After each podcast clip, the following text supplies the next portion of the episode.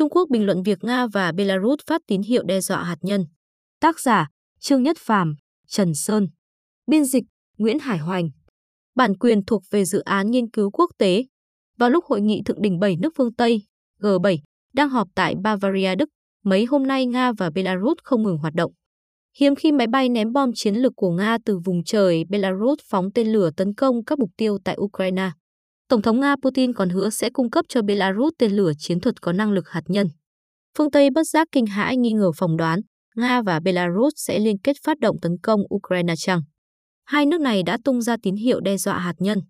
Từ ngày 25 tháng 6, quân đội Nga bắt đầu tiến hành nhiều đợt công kích quy mô lớn bằng tên lửa vào toàn bộ lãnh thổ Ukraine. Sáng sớm ngày 26, theo giờ địa phương, thủ đô Kiev của Ukraine vang lên nhiều tiếng nổ lớn, toàn quốc Ukraine kéo còi báo động. Theo tin của phía Ukraine, thủ đô Kiev và tỉnh Kiev bị khoảng 14 tên lửa bắn vào. Ngoài ra, tỉnh Chilkare ở miền trung Ukraine cũng bị trúng tên lửa, một số cơ sở hạ tầng bị phá hủy. Trước đó một ngày, quân Nga còn phóng hơn 50 tên lửa từ đất liền, từ máy bay hoặc từ trên biển vào các mục tiêu trên đất Ukraine. Trong đó điều mọi người quan tâm nhất là không quân Nga đã cho 6 máy bay ném bom chiến lược Tu-22M3 Backfire cất cánh từ Belarus, phóng 12 tên lửa KH-22 vào các mục tiêu mặt đất tại Kiev, Sumy và Chernikov. Dư luận chú ý tới việc đây là lần đầu tiên quân đội Nga phóng loại tên lửa này từ lãnh thổ Belarus. Sự kiện quân Nga sử dụng máy bay ném bom chiến lược Tu-22M3 có khả năng mang bom hạt nhân cất cánh từ Belarus tấn công Ukraine, khiến dư luận bên ngoài nhao nhao liên tưởng đến các khả năng khác. Gần đây, Tổng thống Nga Putin gặp Tổng thống Belarus Lukashenko cũng phát đi rõ ràng tín hiệu đe dọa hạt nhân. Trong hội đàm, hai bên cho biết hiện nay Mỹ bố trí 200 đầu đạn hạt nhân chiến thuật trên lãnh thổ 6 nước NATO châu Âu. NATO bố trí 257 máy bay chiến đấu dùng để mang các đầu đạn hạt nhân đó. Lukashenko đề nghị Putin giúp đỡ, để Belarus có thể đáp trả ngang hàng với việc máy bay mang vũ khí hạt nhân của NATO bay sát biên giới Belarus. Lukashenko nhấn mạnh, máy bay chiến đấu của NATO mang vũ khí hạt nhân đang bay huấn luyện tại vùng biên giới Belarus. Điều đó đã đe dọa nghiêm trọng an ninh quốc gia của Belarus. Nước này cần phải có biện pháp phòng ngự ngang hàng. Chúng tôi phải làm tốt việc chuẩn bị chu đáo, cho dù sẽ phải huy động vũ khí có uy lực lớn nhất thì cũng phải bảo vệ đất nước của chúng tôi. Belarus nêu yêu cầu huy động vũ khí có uy lực lớn nhất, điều này đã gây ra sự quan tâm cao độ của dư luận bên ngoài. Trang mạng Dynamo Mỹ viết, Tuy rằng Putin tỏ ý hiện nay chưa cần có hành động đáp trả kiểu soi gương đối với việc NATO tiến hành bay huấn luyện trên bầu trời ở gần Belarus, nhưng trong mấy tháng tới, Nga sẽ chuyển giao cho Belarus hệ thống tên lửa Iskander-M có năng lực hạt nhân. Nguồn tin đặc biệt nhấn mạnh, điều đó có nghĩa là Belarus có thể tái giành được năng lực hạt nhân. Được biết sau khi Liên Xô tan rã, Belarus từng thừa kế 81 tên lửa vượt Đại Châu cơ động trên đường bộ cửa Bạch Dương và một số vũ khí hạt nhân chiến thuật số lượng không rõ bao nhiêu.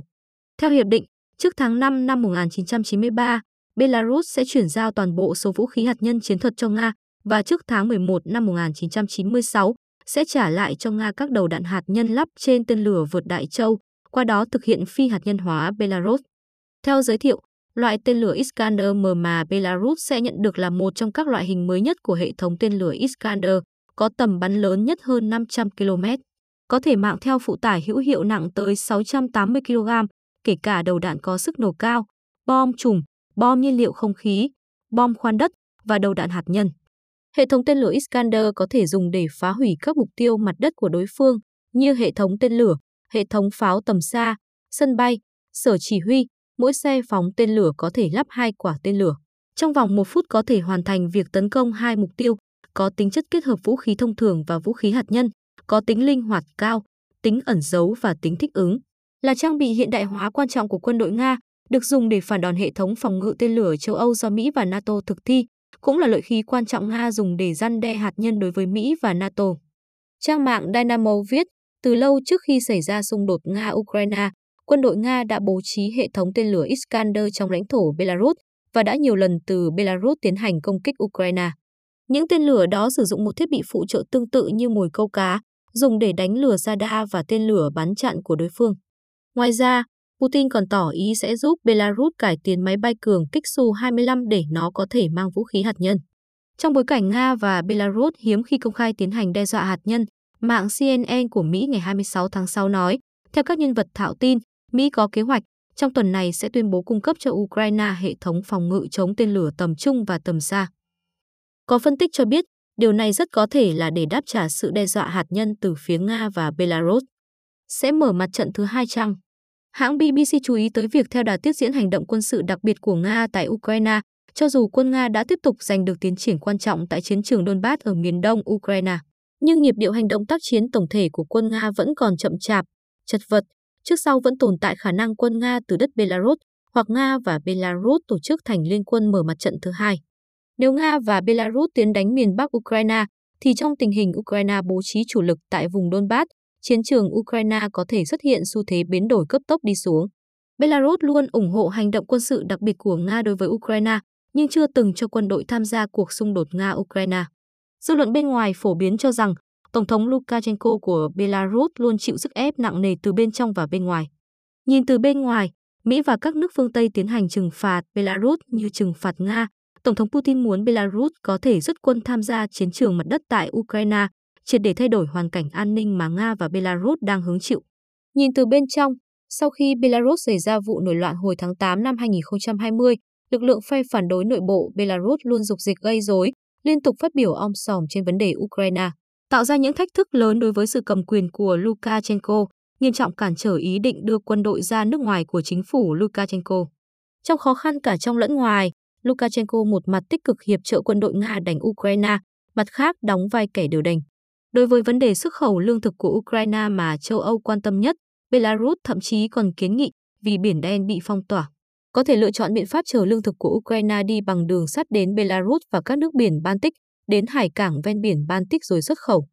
Lần này, việc Litva thực hiện trừng phạt Kaliningrad đã hầu như làm phương án vận chuyển nói trên của Belarus bất thành, trên thực tế đã thu hẹp đáng kể không gian xoay sở của Belarus với phương Tây về vấn đề Ukraine, dư luận bên ngoài lại bàn nhiều về khả năng Belarus đưa quân đội sang Ukraine. Gần đây, Belarus liên tiếp thực hiện một loạt bố trí quân sự nhạy cảm. Chính phủ Belarus tuyên bố thành lập Bộ Tư lệnh tác chiến miền Nam và tăng lực lượng vũ trang nước này từ 65.000 binh sĩ hiện nay lên 80.000.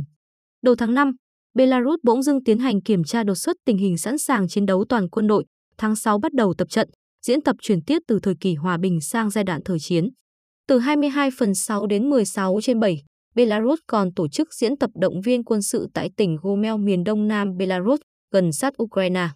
Một loạt hành động kể trên đều được coi là Belarus chuẩn bị can thiệp quân sự vào chiến trường Ukraine.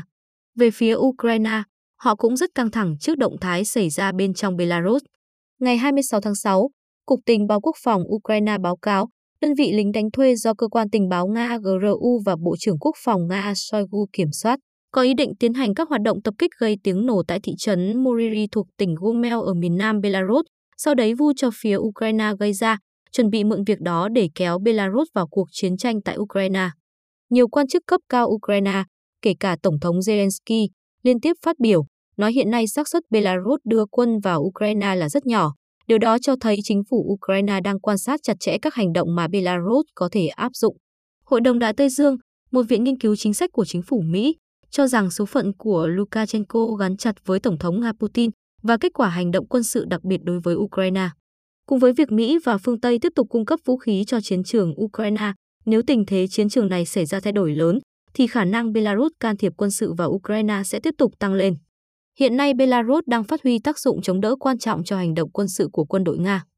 Phía Nga đã bố trí tại bên trong lãnh thổ Belarus các hệ thống tên lửa Iskander, hệ thống phòng không Atmos S và hệ thống tên lửa phòng không tầm xa S-400. Belarus còn cho phép quân đội Nga từ lãnh thổ Belarus tiến hành công kích Ukraine, đóng vai trò trung tâm hậu cần của quân đội Nga. Đặc biệt, trong tình hình quân đội Nga chưa giành được quyền tuyệt đối kiểm soát bầu trời Ukraine, máy bay ném bom chiến lược của không quân Nga chủ yếu hoạt động trong vùng trời Belarus và từ đây phóng tên lửa tầm xa công kích chính xác các kho vũ khí bên trong Ukraine. Sự chi viện của Belarus đối với hành động quân sự của Nga không chỉ có thế.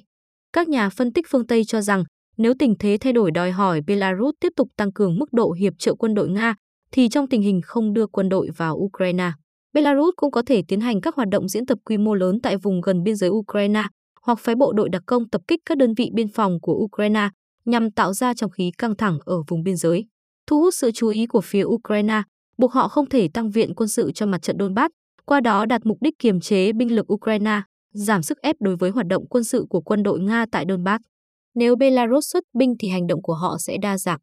Khi ấy tuyến đường vận chuyển vũ khí Mỹ qua biên giới Ukraine, Ba Lan và Ukraine sẽ có thể trở thành mục tiêu tấn công trọng điểm của quân đội Belarus, làm cho NATO lâm vào cảnh khốn khó. Không riêng Ukraine mới cảm nhận thấy sức ép từ liên minh quân sự Nga-Belarus. Việc Litva thực hiện phong tỏa Kaliningrad đã chọc tức Belarus. Lukashenko cứng rắn nói, việc Litva cô lập Kaliningrad tương đương với hành động tuyên chiến. Trang mạng National Interest của Mỹ giới thiệu, Kaliningrad chỉ cách Belarus một giải đất dài 65 km, tức hành lang Suwalki. Nó cũng là giải đất duy nhất nối Ba Lan với các nước Baltic như Litva, Estonia, Latvia. Dư luận bên ngoài chú ý việc Lukashenko khi hội đàm với Putin có tỏ ý quan tâm tới chính sách giàu tính xâm lược, tính đối kháng và làm mọi người phản cảm của Litva và Ba Lan. Trong hội đàm, Lukashenko nói, có người đứng phía sau dung túng cho Ba Lan và Litva áp dụng chính sách đối kháng với Nga và Belarus. Những chính sách đó khiến mọi người chán ghét và có tính khiêu khích. Lực lượng quân đội Belarus về tổng thể không mạnh, nhưng các trang bị chủ yếu đều cùng nguồn gốc với trang bị của quân đội Nga. Khi Belarus tham chiến, sẽ có thể nhanh chóng bù đắp cho sự thiệt hại về người và vũ khí của quân đội Nga. Đồng thời, hiện nay quân đội thường trú của NATO đóng tại vùng biển Baltic còn hạn chế về số người. Dư luận phổ biến cho rằng, một khi Nga và Belarus liên kết với nhau, thì sẽ có thể dễ dàng cắt đứt con đường nối các nước Baltic với các đồng minh NATO. Trang mạng Dynamo Mỹ cảnh báo, lần này Nga cung cấp cho Belarus tên lửa Iskander-M có thể mang đầu đạn thường và đầu đạn hạt nhân. Rất có khả năng là sẽ do lính Nga thao tác và có thể kèm đầu đạn hạt nhân chiến thuật của Nga. Điều đó sẽ làm cho các đồng minh NATO như Ba Lan, ba nước Baltic, cùng Hungary, Slovakia và Séc lọt vào phạm vi tấn công. Cách làm này có thể khiến cho tình thế ba nước Baltic ngày một căng thẳng. Các tin tức cho biết, Iskander-M bố trí tại Belarus sẽ làm cho hiệp định ký ngày 14 tháng 5 năm 1997 giữa Nga với NATO đứng trước thách thức quan trọng. Hiệp định này nhấn mạnh, NATO không có ý định, không có kế hoạch, không có lý do bố trí vũ khí hạt nhân chiến thuật tại các nước thành viên mới của NATO. Hiện nay, Mỹ có khoảng 200 vũ khí hạt nhân chiến thuật B-61 tàng trữ tại 6 căn cứ quân sự ở Bỉ, Đức, Ý, Hà Lan, Thổ Nhĩ Kỳ. Thế nhưng do chịu ảnh hưởng của cuộc xung đột Nga-Ukraine, ý kiến về việc NATO bố trí vũ khí hạt nhân chiến thuật tại các nước Đông Âu đã không chỉ một lần được nêu ra và được triển khai tranh luận. Tháng 4 năm nay, một quan chức cấp cao Ba Lan còn kêu gọi NATO nên có thái độ cởi mở đối với vấn đề bố trí vũ khí hạt nhân chiến thuật của Mỹ tại Ba Lan. Tổng thống Litva Noseda hôm mới đây nói, NATO cần thể hiện sự tồn tại rõ ràng hơn tại vùng biển Baltic nhằm đối phó với sự đe dọa của Nga và Belarus. Noseda còn nhấn mạnh, quân đội Nga có thể sử dụng tuyến đường bên trong lãnh thổ Belarus để nhanh chóng tập kết tới vùng biển Baltic, lúc ấy NATO căn bản không có thời gian để tăng viện cho vùng này. Có bình luận nói, cùng với sự tăng hiệu ứng loang ra ngoài của chiến trường Ukraine, cuộc đọ sức giữa Nga với NATO sẽ dần lan ra vùng biển Baltic.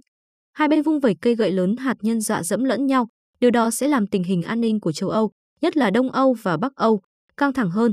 Cuối cùng tác dụng ngược của việc NATO không ngừng chọc giận cuộc xung đột Nga-Ukraine sẽ thể hiện rõ ràng.